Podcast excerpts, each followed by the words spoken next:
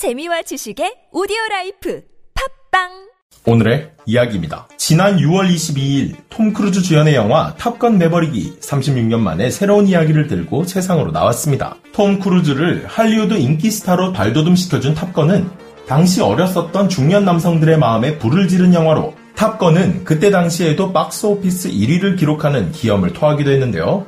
탑건 매버릭이 다시금 박스 오피스 1위를 기록하면서 이 영화만큼이나 많은 사람의 관심을 받고 있는 것이 한 가지 있습니다. 그것은 바로 그들이 모는 전투기와 그들이 사용하는 공중전술. 1986년 탑건의 주연 배우인 톰 크루즈는 탑건은 단지 놀이공원의 놀이기구일 뿐 현실로 다가오지 말아야 할 13세 등급의 재미있는 영화라는 것을 알았으면 합니다. 라고 언급했었던 만큼 36년이 지난 2022년 현재 영화는 영화일 뿐 현실에서 영화와 같은 화려한 기술들이 즐비하면서 전투가 일어날 확률은 1%의 확률도 안 될 만큼 낮다고 합니다. 그렇다면 박진감 넘치는 영화 속의 전술은 아니더라도 현실에서 직접 사용됐던 공중 전술에는 과연 어떤 것들이 있을까요?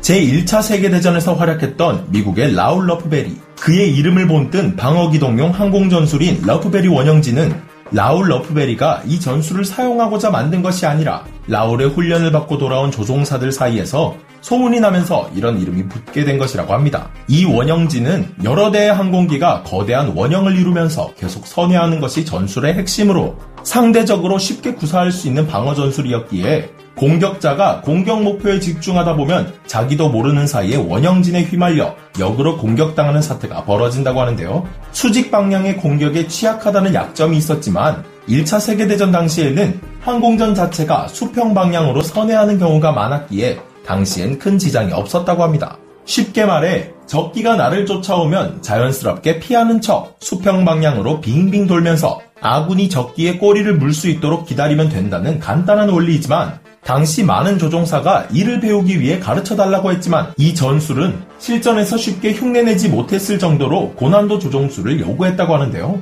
러프베리 원형진의 천적이라고 불리는 독일군 한스 요하인 마르세유의 조종술을 배우기 위해 수많은 조종사가 마르세유를 따라 나섰지만 결국 그의 조종술을 따라가지 못한 조종사들은 고공으로 올라가 그 모습을 구경만 했다는 전설적인 이야기가 있을 정도니 그 수준이 어느 정도인지 짐작하시나요? 그래도 이 러프베리 원형진은 익힐 수만 있다면 유용하게 사용될 수 있었기에 1차 세계대전 이후에도 한동안은 꾸준히 사용되었으며 그에 따른 유명한 사례들이 존재합니다. 영국 본토 항공전에서 BF-110과 볼튼폴 디파이언트의 사용 사례를 비롯해 북아프리카 전역 P-40 워호크, 태평양 전쟁 F-4F 와일드캣, 동부전선과 서부전선에서의 독일 공군기, 베트남 전쟁 F-4 팬텀2와 미그-17, 시리아 내전 밀28, 밀35와 카모프 KA52 등 비교적 근대까지 이 전술은 사용되었는데요.